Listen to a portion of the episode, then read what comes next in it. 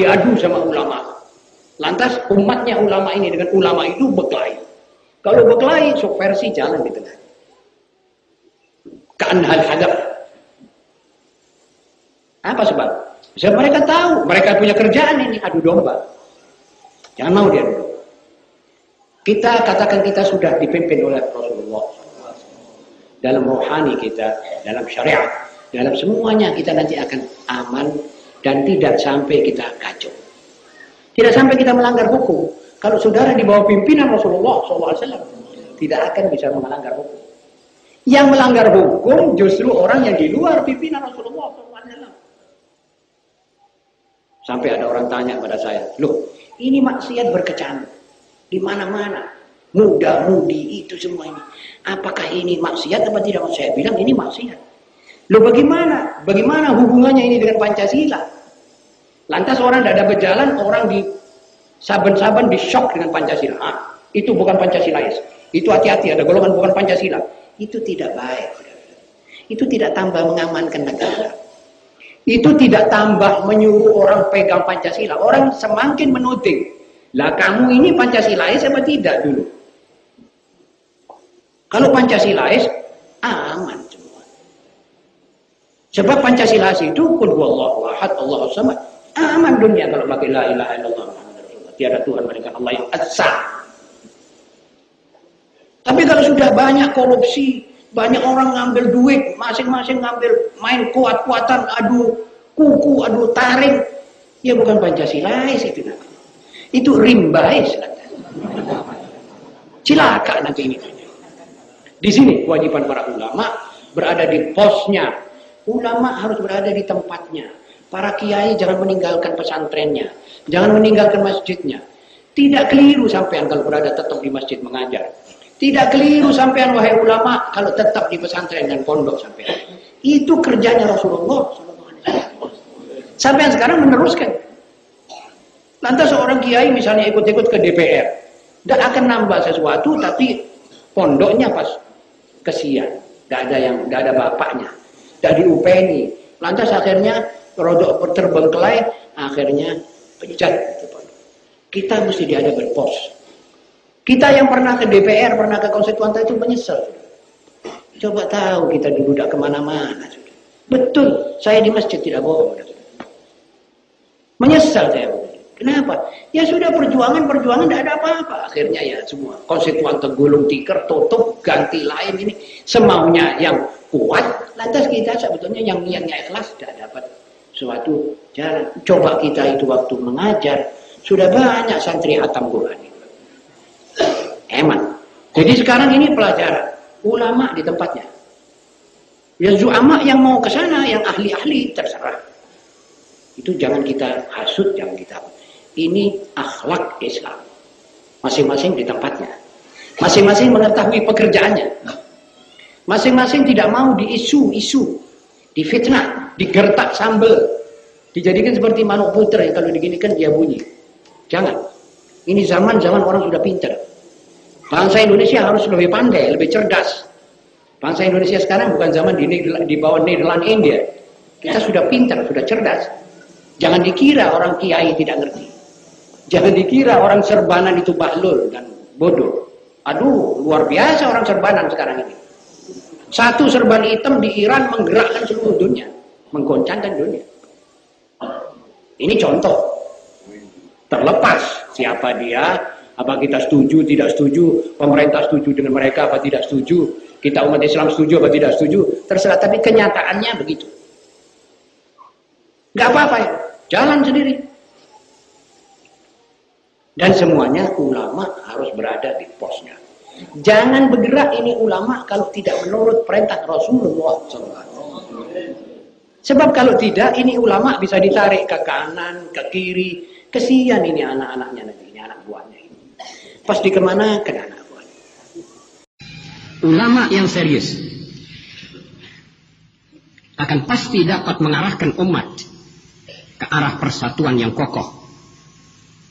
Jika perlu dengan menghentikan kegiatan-kegiatan parpol-parpol dan ormas-ormas yang membawa cekcok dan dendam husumat dalam kalangan umat Muhammad Sallallahu Alaihi Wasallam.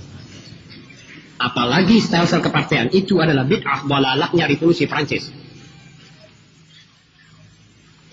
Maka untuk umat Islam, kita sudah mempunyai organisasi induk, yaitu al-Islam. Dengan anggaran dasar dan anggaran rumah tangganya, Al-Quran dan Sunnah Rasulullah Sallallahu Alaihi Ini catatan untuk kita umat Islam. Adapun golongan lain, terserah. Jika kaum Katolik mau berpartai. Protestan mau berpartai. Kaum Golkar ingin melihat, masih melihat pentingnya adanya kaum masa kerja dipersatukan. Maka terserahlah pada mereka. Masyarakat muslimin, ulama yang serius adalah mereka yang di samping menghentikan dagelan-dagelan di atas mimbar, juga menghentikan pembicaraan masalah khilafiyah. Untuk mengajar umat Muhammad sallallahu alaihi wa alihi wasallam. Alif bataknya agamanya. Yang prinsipil. Akwal yang muttafaq alaiha bainal ulama. Tak ada dua kepala yang bertentangan tentangnya.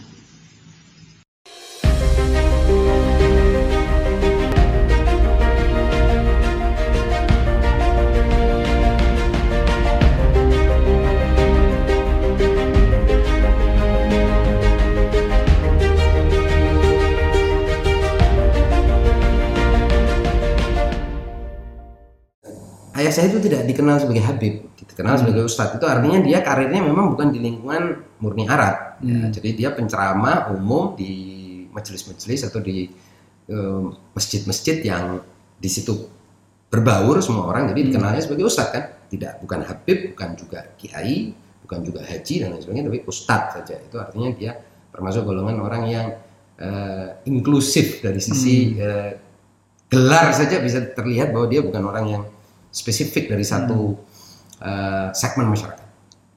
Lalu ketika dia dimaksumi juga, hmm. karena dia tidak dianggap berafiliasi pada golongan tertentu, hmm. dengan mudah dia uh, keluar dan tidak punya gerbong, keluar ya keluar sendiri, masuk ya masuk sendiri, hmm. gitu. Uh, tapi saya baca juga beliau sempat dekat dengan uh, ketua umum Masumi pada saat itu yang juga salah satu tokoh Iya betul. Uh, Masyumi yang sampai sekarang sangat dikagumi oleh kader-kader Masyumi yaitu Muhammad Nasir. Ya. Beliau bahkan dipercaya untuk menulis sejumlah uh, surat atau hmm. berkorespondensi dengan aktivis uh, dan cendekiawan Muslim di uh, tingkat internasional atau di belahan dunia lain. Dan bahkan saya uh, baca juga beliau sangat dekat dengan bukan dekat secara pekerjaan saya tapi juga dekat dengan pribadi. Iya betul. Jadi dengan Muhammad Nasir almarhum marhum Muhammad Nasir, ayah saya itu dekat. dan Muhammad Nasir uh, menganggap ayah saya itu sebagai katakanlah asisten yang bermanfaat hmm. untuk minimal uh, menulis surat bahasa bahasa Arabnya juga bagus, juga hmm. kalau jadi utusan uh, uh, juga mumpuni hmm. ya dalam diplomasi juga bagus dan lain sebagainya menurut keterangan uh, narasumber ya. Nah, dan juga eh, kan ayah saya ini juga nah, bisa bahasa Belanda hmm. sedikit juga bisa waktu itu terpaksa mungkin ya karena saya dengar juga uh, zaman ketika beliau di Johor itu uh, kan ada serangan Jepang ke hmm. Johor. Nah, salah satu dari kebijakan Jepang itu memaksa semua orang untuk berbahasa Jepang. Yeah. Nah, akhirnya ayah saya itu juga hmm. dipaksa, ya terpaksa bisa bahasa Jepang itu sedikit-sedikit mungkin ya. Uh, biasanya juga dijadikan penerjemah untuk ke bahasa Mela ke orang-orang Melayu atau orang-orang Arab. Nah, sama tentara Jepang. Jadi ada bisa bahasa Jepang. Nah mungkin karena penguasaannya terhadap beberapa bahasa itu, jadi punya kedekatan khusus dengan Muhammad Nasir. Hmm. Tetapi tadi itu eh, inspirasi utamanya itu justru Pak Kasman, bukan hmm. Pak Muhammad Nasir. Tapi Muhammad Nasir karena ketua umum ya otomatis dia punya hubungan dekat dan hmm Eh, bisa dianggap bahwa ayah saya itu food cater juga untuk hmm. wilayah Jawa Timur karena kan sebenarnya Masyumi itu di wilayah Jawa Timur tidak punya akar hmm, yang yeah, iya. kuat sebagaimana dia di luar Jawa kan kita hmm. uh, tahu bahwa yeah. Iya. uh, dan itulah kemudian yang menyebabkan ayah saya ketika PRRI Permesta dia hmm. uh, mengambil jalan untuk keluar dan nah. uh, mem, katakanlah membelot dari partainya ya, ya. periode ini menarik juga mungkin hmm. kita bahas uh, mengapa? Apa alasan utama uh, Ustadz Hussein Al Habsi hengkang dari Masyumi? Mm-mm. Kita tahu kan uh, waktunya berbeda dengan NU yang keluar dari Masyumi. Ya. NU lebih dulu, Oke dulu. sementara uh, Ustadz Hussein Al Habsi belakangan. Mm. Apa sebenarnya alasan utama? Dari data yang saya kumpulkan, beberapa narasumber itu ada beberapa faktor. Hmm. Faktor pertama adalah eh, sejumlah habaib Hmm. Menyarankan dia untuk keluar, Hmm. termasuk Habib Ali Habsyi Kuitang Hmm. dan juga gurunya, Hmm. apa, beberapa gurunya di Jawa Timur, habaib juga. Tapi selain itu juga ayah saya itu sudah melihat dan ini yang saya dengar langsung dari dia. Masyumi itu sudah tidak lagi membawa aspirasi Islam Hmm. seperti yang dia harapkan dulu. Jadi Islam itu cuma sekedar sebagai nama, ya. Jadi politiknya yang mem- menginflasi, ya. Jadi nilai politiknya yang tinggi, nilai Islamnya rendah. Nah, di antara yang bel- beliau sempat sampaikan adalah bahwa eh, Masyumi itu menjadi sama seperti partai sekuler lainnya. Ya, nilai yang diusung adalah demokrasi Barat, ada nilai Islamnya, juga cara-cara berpolitiknya, cara-cara yang eh, yang terinspirasi oleh Barat atau berafiliasi kepada ideologi Barat. Juga eh, hubungan-hubungannya dengan negara-negara Islam itu hubungan dengan negara-negara yang katakanlah tidak Hmm. eh, satu eh, arah tidak di- ya, dengan Saudi begitu dekat padahal Saudi ini kan juga katakanlah dalam pemahaman ayah saya itu antek barat dan dengan negara lain tidak jadi eh, ayah saya melihat bahwa Mansumi sudah mengalami disorientasi dari segi itu selain itu juga eh, ayah saya terus terang kemudian ya, dan menulis dan berceramah tentang eh, keengganannya untuk berpolitik. Dan sampai akhir-akhirnya itu dia sampai menolak partai politik sama sekali. Jadi Masyumi partai politik terakhir. partai politik terakhir dan kemudian selalu kita itu diingatkan selalu kepada kita anak-anaknya itu selalu bilang jangan masuk politik jangan masuk partai jangan percaya dengan orang-orang yang mengusung Islam kelembagaan atau Islam struktural itu jadi anti gitu loh subhanallah. Itu maksud saya ini meng- ini mengembalikan kita pada apa yang saya katakan tadi Islam lokal. Jadi sebetulnya aspirasi keislaman pra kemerdekaan itu aspirasi keislaman sebagai nilai keislaman moral. Oleh sebab itu ketika masuk ke dalam struktur orang seperti ayah saya melihat oh permainan politiknya lebih dominan ketimbang moral Islamnya ya dia juga lepasin dan antipati sampai ceramah-ceramahnya terakhir-terakhir itu memusuhi partai politik. Islam ya apalagi yang membawa nama Islam. Dan itu terbukti dari beberapa ceramahnya. Jadi saya kira eh, dan kemudian hmm, beliau bukan hanya melawan Masyumi dari segi politiknya, tapi juga ideologi yang dibawa Masyumi, ideologi Islam yang dibawa Masyumi. Di antaranya adalah Islam tanpa madhab yang diusung oleh guru dari Ahasan ya. Eh, guru dari Muhammad Masih. Nasir sendiri yaitu Ahasan. Itu ditolak oleh ayah saya. Bilang nggak bisa Islam tanpa madhab itu maksudnya apa? Madhab ke baru berarti. Madhab tanpa madhab berarti. Jadi politisasi yang terlalu berlebihan terhadap eh, Islam. Karena Islam kan sudah panjang ceritanya kok tanpa madhab. Nah ini madhab sebelumnya terus apa? Kok kamu mau lebih hebat daripada para ulama terdahulu dan terjadi perdebatan sengit antara ayah saya dengan Ahasan yang kemudian dipublikasi juga di masa itu dan di era itu. Lebih jauh bahkan ayah saya itu merasa bahwa pelembagaan agama itu sendiri bukan sesuatu yang berguna buat agama.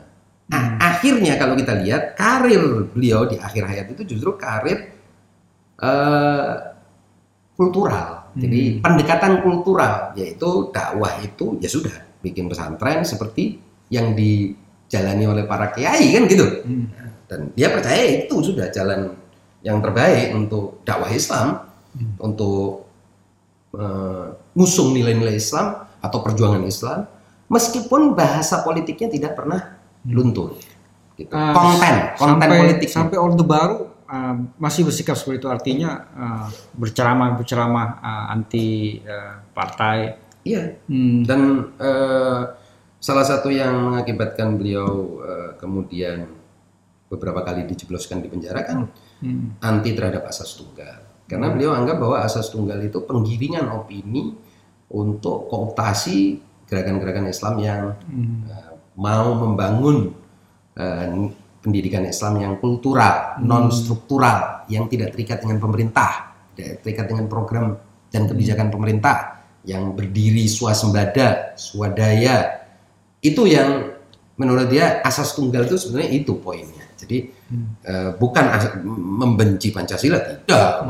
Ceramah-ceramah saya juga mengatakan bahwa jangan menjadi Pancasilais munafik. Ya Pancasila Pancasilais yang sebenarnya. Apa artinya ketuhanan yang Maha Esa? Apa maksudnya kemanusiaan? Karena pengadilan? asas tunggal sendiri kan kebijakan asas tunggal ya bisa kita katakan sama sekali tidak mempunyai koneksi dengan Pancasila kan Pancasila baru disebut asas tunggal pada ketika itu. Nah itu makanya. Jadi asas tunggal itu eh, oleh ayah saya dianggap sebagai permainan politik penguasa untuk mengkooptasi eh, gerakan Islam yang mau swadaya, yang kultural, yang tidak mau terikat dengan struktur. Nah, jadi ayah saya melihat itu poinnya di situ.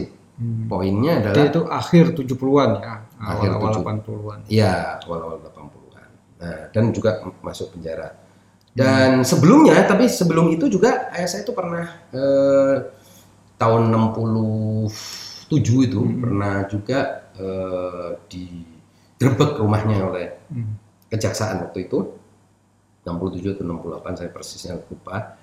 Nah, itu karena eh, menolak partai, menolak partai dan menyarankan golput itu Hmm. menyarankan golput. Ya, akhirnya rumahnya digeledah oleh kejaksaan dan semua buku-bukunya disita. Sampai-sampai ada cerita lucu di sini. Jadi menurut Ami Salim Audah itu, eh, jadi ayah saya ini eh, punya hubungan dengan Habib Salim Jindan, terkenal. Habib Salim Jindan. Nah, Habib- Salim Jindan ini pinjem buku ayah saya. Nah, menurut Ami Salim Audah, eh, ayah saya itu sempat ngeluh, ini Habib Salim ini kok nggak kembali-kembaliin buku saya? Mana ini?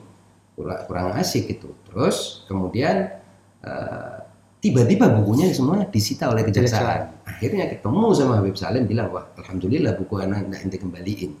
Karena akhirnya Terselamatkan dari terselamatkan justru. Penyitaan. Ana lebih seneng ente yang ngambil buku Ana daripada Ada hikmahnya. Ah, ada hikmahnya. Jadi ceritanya sampai seperti itu. Nah, jadi hmm, maksud saya kembali kepada poin itu. Jadi penolakan terhadap asas tunggal itu bukan penolakan terhadap ideologi negara. Ini yang sering kali orang salah. Karena kan orang ini sering kali tidak mengenal spektrum dalam melihat pemikiran orang atau sikap orang ya bahwa sikap orang itu nggak semuanya satu motif orang dan tidak bisa kalau anak kalau sekarang itu dalam studi-studi sosial itu motif itu selalu tidak pernah satu. Ada spektrum motif ada macam-macam tujuan ada ragam motif dan kepentingan. Nah kepentingan ayah saya waktu itu adalah agar ulama eh, itu kembali ke pesantren-pesantrennya dan itu diungkapkan dalam ceramah-ceramahnya. Bahkan saya ingat tahun eh, 81 atau 82 itu ceramah di kalangan eh, ulama Madura yang kalau tidak salah itu juga cikal bakal terbentuknya apa yang kemudian belakangan disebut sebagai Basra itu menjelang kasus Nipa ya di ceramah itu eh, saya bilang bahwa ulama-ulama kiai-kiai ustadz-ustadz ini jangan tertarik sama politik, jangan masuk partai. Nanti siapa yang mendidik anak-anaknya? Nanti pesantrennya kosong, nanti masjidnya di apa namanya dijarah orang dan lain sebagainya. Jadi intinya jangan tertarik masuk ke politik dan melakukan gerakan struktural dan eh, melakukan apa mobilitas struktural. gitu. Nah ini maksud saya yang beda dengan kebanyakan orang yang eh, anti pemerintah sekedar anti ingin mem- membangun pemerintahnya sendiri. Kalau ayah saya sudah sama sekali tidak berpikir tentang adanya negara itu. Ya, negara Islam tuh sudah tidak ada lagi di kepala dia. Tetapi ulama harus kembali ke pesantren, kembali kepada eh, basis pendidikan, dakwah yang bersifat kultural dan melakukan pendekatan kepada akar rumput, bukan me- menikmati jabatan-jabatan struktural.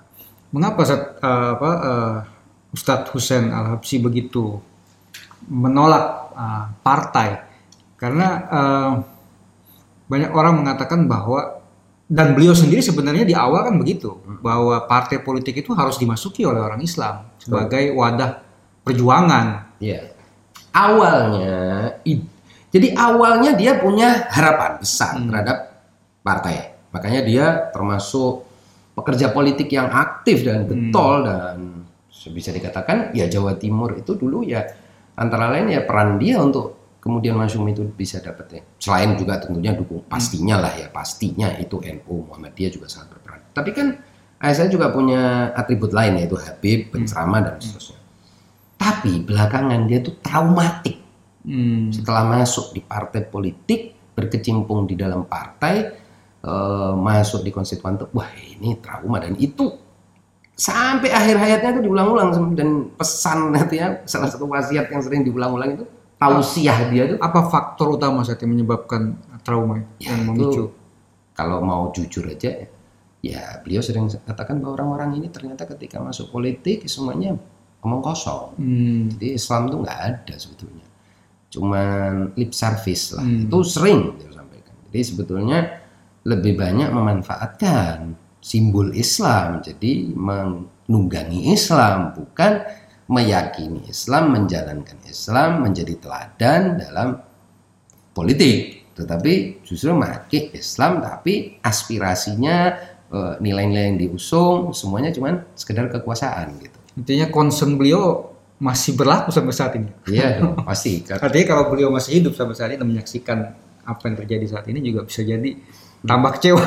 tambah kecewa dan sebenarnya di era 90-an tuh terus ya itu pokoknya 70-an, 80-an, 90-an tuh ceramahnya itu bukan hanya ceramah, artinya kalau ceramah kan pesan kepada publik, artinya di dalam percakapan internal keluarga, pesan-pesan kepada anak-anaknya itu jangan masuk politik gitu. Jangan masuk politik formal. Itu sudah sudah tegas buat beliau itu sudah final gitu. High politik ya itu tetap harus ya. Nah, kalau high politik itu kan moral. Hmm. Nah, jadi sebetulnya itu bukan politik. Meskipun kontennya bisa jadi politik, tapi kendaraannya Hmm. bukan par- partai. Jadi kendaraannya adalah mimbar-mimbar ya, Hmm. kelas-kelas ya, tulisan ya, itu Nah, Hmm. beda dong dengan kendala kendaraan kelembagaan dan struktur. Itu yang dia. Jadi konten boleh tetap bernuansa politik, Hmm. ya pembelaan terhadap yang tertindas, perlawanan terhadap kebijakan-kebijakan yang keliru. Seperti misalnya ayah saya itu ceramahnya se- bahkan ketika dia keluar dari politik pun tetap menolak investasi asing, berulang-ulang mengatakan kepada muslimin jangan jual tanahmu ke investor, jangan jual tanahmu ke orang asing karena tanahmu ini tempat kamu lahir. Kalau kau nggak punya tanah nanti kamu mau ke mana? Pokoknya urusan jangan jual tanah itu sering diulang-ulang. Menarik berarti cukup progresif juga ya. Hmm. Menyerukan golput dan juga apa uh, menyerukan uh, penentangan terhadap uh, apa pembelian atau istilahnya apa ya? Akuisisi tanah. Akuisisi tanah-tanah Iya, rakyat. itu eh, berulang-ulang beliau katakan karena bahkan ketika di eh, apa namanya di dalam percakapan internal keluarga bahwa salah satu kekalahan Hmm. eh, katakan ya bangsa-bangsa ter, ter- eh, di dunia ketiga ini adalah tergiur oleh uang, uang investasi, sehingga tanah yang menjadi satu-satunya properti dan eh, barang yang paling berharga dari masyarakat tuh bahkan bisa terbeli. Itu beliau sering sampaikan. Makanya beliau juga sering sampaikan pesan untuk masyarakat muslimin tentunya itu karena dia berbicara kepada kaum muslimin untuk tidak mau menjual tanahnya. Bayangkan itu pesan dari 1970-an. Hmm. Bahkan mungkin sebelum itu ya. Sampai sekarang. Dan kalau kita lihat sekarang itu memang sangat relevan gitu. Hmm. Bayangkan kalau tidak ada penjualan tanah besar-besaran, kan tidak akan terbentuk korporasi-korporasi yang tiba-tiba mendadak jadi super kaya dan konglomerat yang mega konglomerat seperti yang ter- terlihat di Nusantara saat ini. Kan itu artinya sebetulnya dia sudah punya visi tentang bagaimana sih mengamankan kekayaan dan harta rakyat.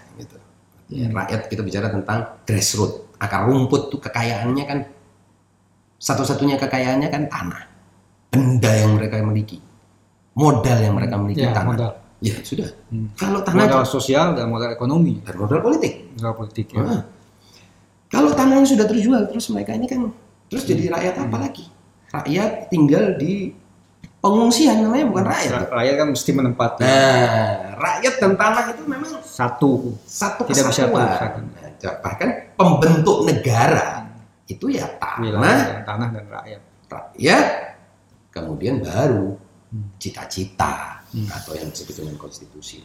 Jadi tanah ini ternyata sudah dari awal. Nah, karena itu sebetulnya Orde Baru itu sangat terusik oleh Hmm. eh, ceramah-ceramah saya itu. Jadi sempat dua kali uh, Hmm. yang yang kedua itu di penjara, yang sebelumnya digerebek sama kejaksaan. Hmm. Uh, Ustaz, uh, kita beralih sedikit ke uh, beralih ke uh, apa dunia uh, kepenulisan. Ya. Uh, saya uh, tertarik dengan salah satu aktivitas unik dari Ustadz Hussein adalah menulis surat Ya. kepada tokoh-tokoh tertentu.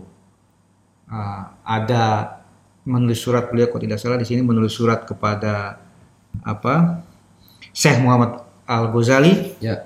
Uh, terus juga beliau menulis surat kepada Muhammad Ali Hmm. petinju juara dunia. Hmm. Menulis surat kepada Abdul A'la Al Maududi, Ya. aktivis uh, dan politisi Muslim. Ya. Kira-kira itu yang di sini tercatat di Wikipedia. Eh, dan mungkin ah satu lagi kepada eh, Ayatullah eh, Khomeini, Ya, betul. pemimpin besar revolusi Islam Iran.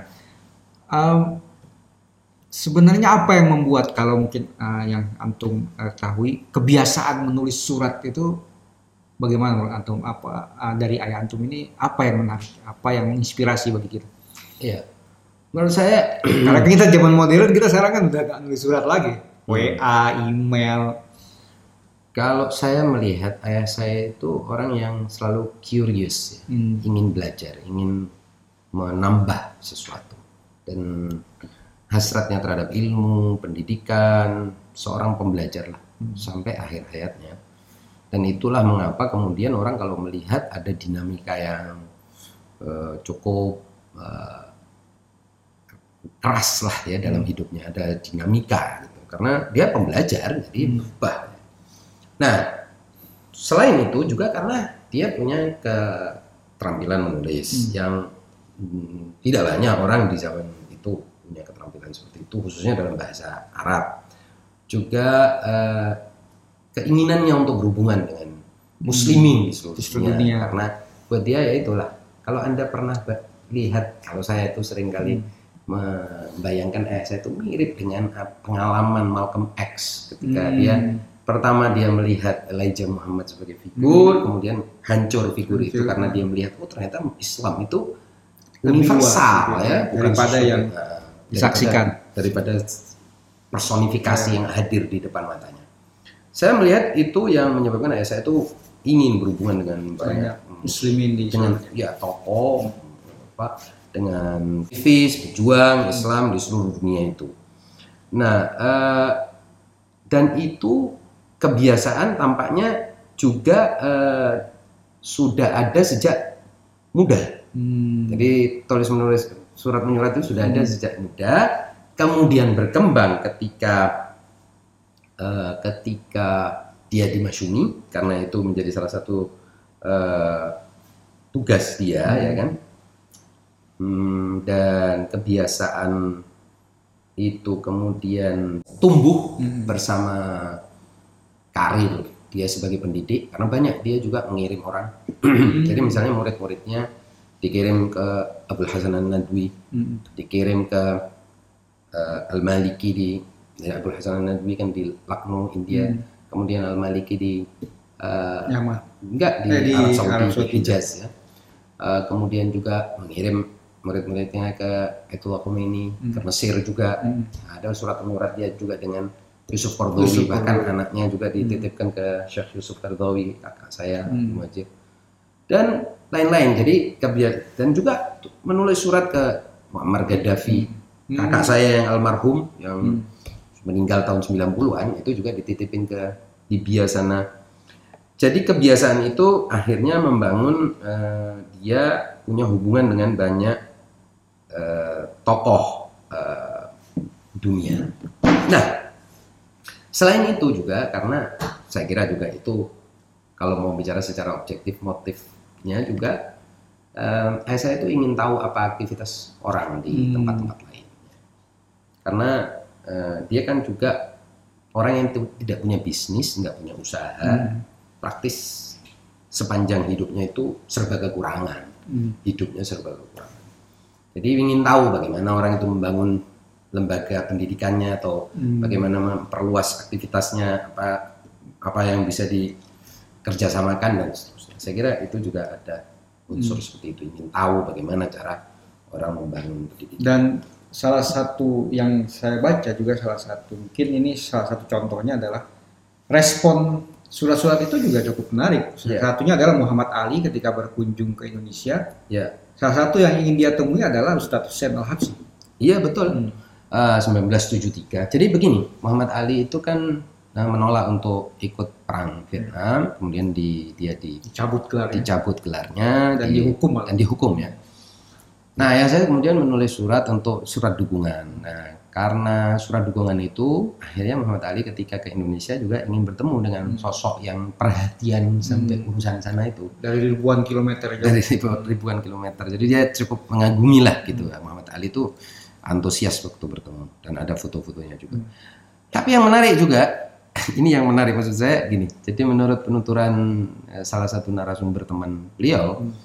itu eh, ketika Mike Tyson lawan George Foreman, Hmm. nah, dan Mike Tyson itu kalah, kalau Hmm. tidak salah itu 1990. Itu akhirnya artinya iya. ayah saya sudah di akhir-akhir umurnya. Itu ayah saya menulis surat juga ke Mike Tyson Hmm. bilang perbedaan antara Anda dengan Muhammad Ali Hmm. dan mengapa Anda itu bisa kalah oleh George Foreman itu karena Anda mengusung bendera Amerika. Kalau Muhammad Ali tidak pernah mengusung bendera Amerika. Jadi menarik. Jadi sentuhan eh, ideologi perlawanan terhadap Saya melihat Barat ada itu terus ada ada semacam keinginan untuk selalu berkomunikasi dengan orang ya. Iya. eh, satu itu juga karena itu kalau saya itu hmm, perlawanannya terhadap ideologi Hmm, Barat iya, iya. yang dominan, hegemonik itu kuat sekali dalam hampir semua sikap aktivitas itu nuansa itu sangat kuat. Hmm. Saya kira begitu. Dan selalu ingin disampaikan. Ya selalu ingin disampaikan. Ah, Terutama ketika eh, beliau melihat bahwa hegemoni Barat itu menyebabkan bangsa-bangsa Muslim, bangsa-bangsa dunia ketiga ini makin terpuruk, hancur. Ya pengalaman pengalaman semua orang yang hidup di era penjajahan bagaimana sih kan trauma Iya. penjajahan itu membentuk kepribadian, pemikiran, sikap sampai Hmm. akhir hayatnya. salah satu tokoh yang beliau ah, apa kirimi surat adalah ah, Ayatullah Khomeini. Nah, ini menarik karena ah, ya maksud saya menarik karena ya salah salah satu figur ah, sejarah yang besar juga ah, Imam Khomeini atau Ayatullah Khomeini. Mungkin Anda bisa ceritakan apa sebenarnya ah, kapan atau surat itu ditulis atau korespondensi itu terjadi ah, dan ah, kenapa beliau tertarik dengan uh, apa tokoh besar Syiah gitu lah kira-kira. Eh, sebetulnya hubungan ayah saya dengan Iran itu sebelum revolusi sudah terjadi. Hmm. Jadi ketika ayah saya hmm, tadi itu 68 atau 69 itu digerebek dan Hmm. eh, mengalami persekusi oleh Orde Baru, awal-awal Orde Baru, Hmm. itu ayah saya sempat meminta menulis surat ke dubes Iran di Indonesia ketika itu di Hmm. eranya Shah kan itu berarti kan. Hmm. Eh, kemudian dubes itu diminta untuk eh, membantulah eh, dia di sini. Eh, kalau tidak salah dubes itu kemudian melakukan eh, sejumlah apa ya lobby lah ya dan karena waktu itu kan Syah Iran dengan Soeharto dekat sama-sama penghasil minyak ya jangan lupa ini Iya, sama-sama negara OPEC Negara OPEC. negara OPEC yang cukup Hmm. ber eh, apa besar lah ya. Hmm. Nah, kalau tidak salah, kemudian karena eh, dibantu itu, akhirnya eh, dubes Iran pra revolusi itu juga memberikan fasilitas kepada saya kunjungan untuk ke Hmm. Imam Ghazali di Tus. Hmm. Itu 1969 itu. Jadi setelah uh, dikirimi surat ya mungkin ya tentu yang membantu pada akhirnya bukan dubes itu sendiri, Hmm. cuman bantuan itu datang dari berbagai teman. Punya banyak teman juga karena ya saya kan Hmm. bukan orang yang baru beraktivitas politik kan anggota Ya. konservatif dan lain-lain. Nah kemudian eh, akhirnya ke Iran. Nah dari hub pertama kali perjumpaan dengan komunitas Syiah di Iran tahun 1968-69 itulah kemudian ya saya itu mengenal ada eh, madhab Syiah yang punya basis dan sebagainya. Mungkin ya sudah pasti tahu madhab Syiah kan bukan madhab yang baru, tapi bahwa madhab Syiah itu berkembang di suatu masyarakat ada eh, ulamanya, ada institusinya, ya itu ketika itu. Karena meskipun pra revolusi Iran itu kan sudah sudah Syiah, Iya. ya. jadi ini orang mungkin di sini confused bahwa seolah-olah Imam Khomeini itu membawa Syiah enggak ya. Syah Iran itu sudah Syiah, bahkan sebelumnya sudah Syiah, sebelumnya sudah Syiah. Jadi bukan masalah Imam Khomeini Syiah itu. Nah, ketika revolusi, tentu kita tahu bahwa Imam Khomeini itu adalah tokoh yang menyedot perhatian seluruh dunia. Bahkan di Indonesia itu tahun-tahun awal ya, seluruh tokoh Indonesia, tokoh Islam Indonesia itu rumahnya Hmm. eh, ada fotonya Imam Khomeini. Iya. All HMI HMI itu banyak foto-foto Imam Khomeini. Aktivis Artinya Islam pada umumnya itu Islam dari Magnet segala macam kelompok kalangan semuanya mengagumi. spektrum eh, apa pengaruh Imam Khomeini itu ke spektrum oh, Islam ketika itu tuh sangat luas. Jadi bukan cerita satu dua orang ini dan bukan eh, apa namanya bukan karena masalah madhab. Mm-mm. gitu. Eh, saya masih inget lah itu kan kita lahir di era itu juga di jalan-jalan orang pajang foto Imam Khomeini. Jadi Imam Khomeini itu ya sama Che, che Guevara buat kelompok sosialis sama di tahun 80-an. Bahkan saya ingat beberapa kiai yang Hmm. kiai besar NU di Jawa Timur itu ya masang fotonya Imam Khomeini di rumah-rumah mereka Hmm. dan bukan persoalan yang aneh waktu itu. Hmm. Nah, juga, ayah saya pasti saja orang dia Hmm. aspirasinya keislaman. Nah, eh, ayah saya kan melihat, oh ternyata ulama ini bisa memimpin gerakan revolusi sampai berhasil menumbangkan sebuah kerajaan yang didukung oleh Barat dan sebagainya. Ini kan menimbulkan sebuah ekspektasi yang besar ya. Saya kira itu banyak, bukan hanya ayah saya saja. Banyak kiai yang seperti itu. Dan kalau tidak salah, salah satu dari kiai besar, kalau nggak salah Gus Mus juga pernah mengatakan bahwa eh, ya apa ya kepemimpinan ulama seperti di Iran itu kan sesuatu yang patut dipelajari gitu. Hmm. Ala kulli hal. Eh, bahwa kemudian propaganda ba- Barat atau Arab Saudi yang ya musuh-musuh Iran kemudian me, eh, menempatkan Imam Khomeini atau meletakkan Imam Khomeini sebagai tokoh Syiah di sini terjadi Hmm. kekacauan itu. Nah sayangnya sebagian orang pendukung Imam- Khomeini juga tidak cukup cerdas untuk mengantisipasi propaganda ini, malah mensyiahisasi semua hal. Nah, jadi akhirnya kayak gayung bersambut propagandanya Barat atau musuh-musuhnya Iran ketika itu adalah memerangkap Imam Khomeini sebagai tokoh madhab, yang sini nyambut. Oh iya ini tokoh gua, tokoh madhab gua. Ah ini. Jadi gayung bersambut. Ya artinya kan memang sudah begitu kenyataannya. Jadi pengagum Imam Khomeini justru memadhabkan, memberi baju madhab kepada Hmm. Imam Khomeini, revolusinya dan lain sebagainya sehingga ya shrinking apa Hmm. Mengecil. mengecil, menyusut, ya sudah menjadi milik orang tertentu saja. Hmm. Dan itu menurut saya kerugian strategis yang tidak bisa ditanggulangi sudah, sudah jadi bu- apa nasib sudah menjadi bubur lah. Nah, baga- ya, bagaimana pandangan uh, Ustadz Hussein Al Habsi ketika mengetahui atau tadi antum bilang uh, ketika melihat ada uh, sebuah mazhab uh, komunitas maksudnya komunitas yang berkembang dari sebuah mazhab Hmm. dan juga ketika kemudian mengagumi uh, Imam Khomeini apa uh, apa sikap beliau terhadap persoalan mazhab ini? Kan ayah saya di publik selalu mengatakan bahwa dia tidak berma tidak Sunni, tidak Syiah, pokoknya intinya ingin mengatakan bahwa dia mengusung Islam. Seperti Imam Khomeini juga. Kan Imam Khomeini juga dari awal mengatakan la syarqiyah wala gharbiyah wala sunniyah wala syiah, tidak barat, tidak timur, tidak Syiah, tidak Sunni, kita Islam. Imam Khomeini sendiri begitu. Jadi perangkap propaganda ini tadi eh, bagi seorang seperti ayah saya yang paham politik, politik nasional, politik lokal, politik global, dia tahu bahwa ini perangkap. Ternyata yang terjebak di situ tuh yang pro Imam ini dan yang anti Imam ini sama-sama terjebak di situ. Ya, memang jadi mazhabisasi gerakan Imam ini mengakibatkan Imam ini itu menjadi tokoh madhab. Hmm. Dan itu keberhasilan musuh. Eh, yang kemudian kita tahu kalau kita bergerak ke setelah era 80-an, 90-an, apalagi 2000-an, apalagi sekarang sudah nggak ada lagi foto-foto Imam Khomeini di eh, kalangan non Syiah. Jadi sudah sangat jarang sekali kita melihat foto Imam Khomeini di kalangan non Syiah. Itu kan artinya kelicikan strategi musuh berhasil. Berhasil. Nah sayangnya sebagian orang tidak cukup cerdas untuk mengamati ini, Hmm. ya. Dan mereka semua harus bertanggung jawab pada Hmm. akhirnya uh, kegagalan ini. Nah ayah saya dari awal tidak tidak Hmm. mau terjebak di situ dan Hmm. tidak mau diperangkap ke situ. Makanya saya ingat percakapan misalnya uh, ada ada di YouTube tuh Hmm.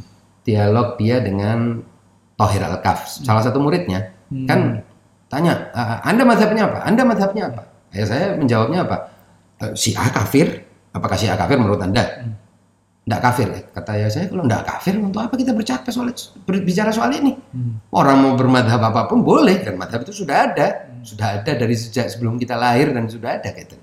Nah sementara di situ Tohir yang waktu itu dalam forum itu ingin memojokkan ayah saya sebagai Syiah. Hmm. nah ketika dia sebagai Syiah dia kan terlucuti dari Hmm. eh, Ya. legitimasi untuk berbicara atas nama Ya. Islam, atas nama umat, apa? Anda cuma atas nama golongan. Jadi orang selalu cenderung ingin melabeli. Nah, Dan ketika sudah dilabeli, nggak penting yang lain-lain. nah, dan itu memang propaganda Hmm. musuh-musuh Imam Khomeini, musuh-musuh revolusi dan lain sebagainya, sehingga gerakan itu jadi terkanalisasi ke satu golongan tok, Hmm. golongan tertentu kecil dan mengecil, bukan membesar. Ya. Sayangnya sebagian ini karena antusiasme yang bodoh, Hmm. menangkap itu juga ya oke gitu Syiah jadi pasang label Syiah itu maka betul-betul nah itu saya bilang gayung bersambut strategi musuh diamini oleh kebodohan ini tadi jadi wassalam nah Hmm. ayah saya dari awal tidak kepingin orang untuk tidak bicara soal itu dituduh apa pun dituduh Syiah dituduh Takiyah dituduh terserah kita bicara Islam Gitu. Ya, benar. Bahkan sayangnya eh, strategi ayah saya malah dianggap oleh sebagian orang karena orang takut. Mm-mm. Gitu. Nah, itu juga ya orang bodoh ini kan berhak lah untuk ngomong apa aja emang bodoh ya. Jadi Iya. kadang-kadang orang bodoh kan hak bicaranya lebih banyak daripada bicara orang pintar. Iya. Padahal harusnya diem. Menarik karena juga eh, siapa Doktor eh, At-Tamimi dalam disertasinya tentang eh, Ustadz Hussein Al-Habsyi juga menyebut secara definitif bahwa Ustadz Al-Habsyi adalah eh, ulama sunni, tokoh sunni. Ah, dan memang pengakuan beliau sampai akhir hayatnya begitu. Hmm. Ya, saya Sunni, tapi saya tidak mau Syiah dikafirkan. Hmm. Dan Syiah bukan kafir, terserah orang mau bermadhab Syiah. Hmm. Kalau ini dalam rangka mengantisipasi, kalau ayah saya itu berpikir begitu, mengantisipasi strategi musuh yang ingin mengkerdilkan gerakan gerakan pembelaan terhadap Palestina, gerakan kemerdekaan, pemerdekaan atau pembebasan umat dari cengkraman Barat, Hmm. ideologi. Ayah saya itu mengantisipasi taktik buruk busuk bu- musuh itu, nah supaya tidak terperangkap di situ. Dan memang kalau kita lihat kan dari mulai awal revolusi sampai sekarang kan Iran kebijakannya yang membela Palestina yang Sunni, Hmm. membela eh, mati-matian gerakan-gerakan yang ingin memerdekakan diri dari atau gerakan-gerakan perlawanan di Timur Tengah secara keseluruhan, Eh, membela Yaman yang juga bukan Syiah Ithna Asyari bukan sama madhabnya tapi Zaidi. Kan itu sebetulnya karena aspirasinya bukan urusan eh, madhab itu. Tapi sayangnya eh, strategi musuh itu sudah sampai kepada eh, menyasar antusiasme berlebihan terhadap madhab dari kedua kalangan. Nah sa- sayangnya ini jadi yang pro Imam Khomeini juga pemadhaban ini menjadi eh, kental, yang anti ya itu juga fokusnya. Jadi, jadi ya sudah urusannya jadi madhab balik lagi ke seribu Iya. tahun yang lalu itu urusan sudah masa lalu masih di Dia urusan label. didaur ulang terus. Nah, itu memang ya hebatnya atau bukan hebat liciknya musuh Hmm. dan bodohnya sebagian dari kita. Nah, set, eh, terakhir ini apa yang bisa kita eh, mungkin s- apa simpulkan atau bisa saya katakan demikian dari perjalanan hidup eh, Ustadz Husain Al Habsi. Eh, apa inspirasi apa yang kita bisa pelajari atau mungkin bisa kita terapkan dalam kehidupan kita? Saya kira eh, kalau saya boleh simpulkan, eh saya itu punya ketulusan ya, Hmm. atau kalau dalam istilah kerennya itu true believer terhadap Hmm. apa yang dia perjuangkan. Hmm. Sampai-sampai eh, dia selalu bilang, saya itu sudah mewakafkan semuanya, diri saya, harta saya, yayasan-yayasan saya, anak-anak saya untuk Islam. Hmm. Itu ucapan tidak keluar dari mulut orang yang sedang ragu Hmm. dalam perjuangan dan dalam perjalanannya. Sehingga ya orang seperti saya misalnya tidak berani mengklaim apa-apa atas legacy dia karena ya itu sudah berulang-ulang dia mengatakan untuk wakaf, wakaf, wakaf untuk umat, untuk Islam, untuk Islam. Sehingga ya sudah meninggal tanpa memiliki apa-apa untuk dirinya ataupun untuk keluarganya. Jadi saya berbangga menjadi anak dari orang yang tidak mewarisi apa-apa kecuali nama baik dan amal-amalnya. Alhamdulillah. saya Dan karya-karya beliau. dan karya-karya beliau. Artinya harta sama sekali tidak ada. Tapi saya ber- bersyukur bukan eh, bukan apa namanya mau mengeluh, naudzubillah min dzalik ya. Dan saya kira itu jarang dimiliki orang oleh orang. Itu eh, karakter yang sangat eh, luar biasa. Oke, karena harta kan bisa habis. Nah, dan Kalau karya ilmu ketulusan itu, jadi siap berkorban segala-galanya untuk apa yang dia anggap sebagai kebenaran dan eh, yang dia cita-citakan. Makasih Sat. Ya. Eh, demikian para pemirsa eh, pembahasan kami mengenang eh, satu abad kelahiran Ustadz Husain bin Abu Bakar Al Habsi. Jadi beliau eh, wafat pada 14 Januari 1994, lahir pada 21 April 1921. Eh, beliau meninggalkan eh, untuk kita beberapa eh, karya yang bisa kami sebutkan antara lain adalah terjemahan Injil Barnabas. Mungkin ini saya pernah baca, mungkin salah satu satu-satunya terjemahan Injil Barnabas di Indonesia mungkin karya beliau. ini. Juga beliau pernah menulis tentang Ahmadiyah, tentang eh, apa persoalan kemazhaban, ya ini eh, kumpulan eh, debat beliau dengan Ah Hasan atau Ahmad Hasan. Lalu juga beliau pernah menulis atau menyusun kamus Arab Indonesia Al-Kautsar ini juga salah satu kamus yang pernah saya baca atau saya kenal. Eh, ya, kira-kira ada mungkin sampai 20-an karya tulis beliau. Eh, termasuk juga mungkin yang belum terkumpulkan juga surat menyurat beliau ya, itu yang sangat banyak tadi karena kebiasaan unik eh, unik beliau melakukan korespondensi dengan banyak orang. Eh, rata-rata ceramah dia juga dia tulis. Nah. Cuman masalahnya eh, kumpulan tulisannya itu ber, eh, huruf pegon. Jadi Hmm, Arab Melayu. alat Melayu yang punya sebagian kita sudah tidak bisa lagi membaca Iya, dengan cermat itu. Sayangnya ya. Ya. Dan insya Allah para pemirsa, eh, apa kami memohon doa para pemirsa sekalian, karena Ustadz Musa dan eh, bersama tim akan berusaha untuk eh, apa menggali atau mengumpulkan pemikiran-pemikiran eh, Ustadz Husain Al Habsi dan juga kesan-kesan orang terhadap eh, Ustadz Husain Ustadz Husain Al Habsi. Eh, dan kami mengharapkan eh, doa dari pemirsa agar semua ini berjalan lancar dan insya Allah tahun ini Uh, jika tidak ada uh, kendala uh, apa buku beliau uh, bisa Ustadz Musa dan tim tuntaskan. Uh, terima kasih para pemirsa sekalian. Uh, jika para pemirsa sekalian merasa bahwa uh, konten di channel ini bermanfaat, silahkan dan atau kami berharap uh, para pemirsa bisa uh, apa subscribe, like dan atau mengomentari channel ini. Bisa mengirimkan kira-kira tema apa saja yang bisa kami bahas di channel ini. Dan kurang lebihnya kami mohon maaf. Billahi taufiq wal wassalamualaikum warahmatullahi wabarakatuh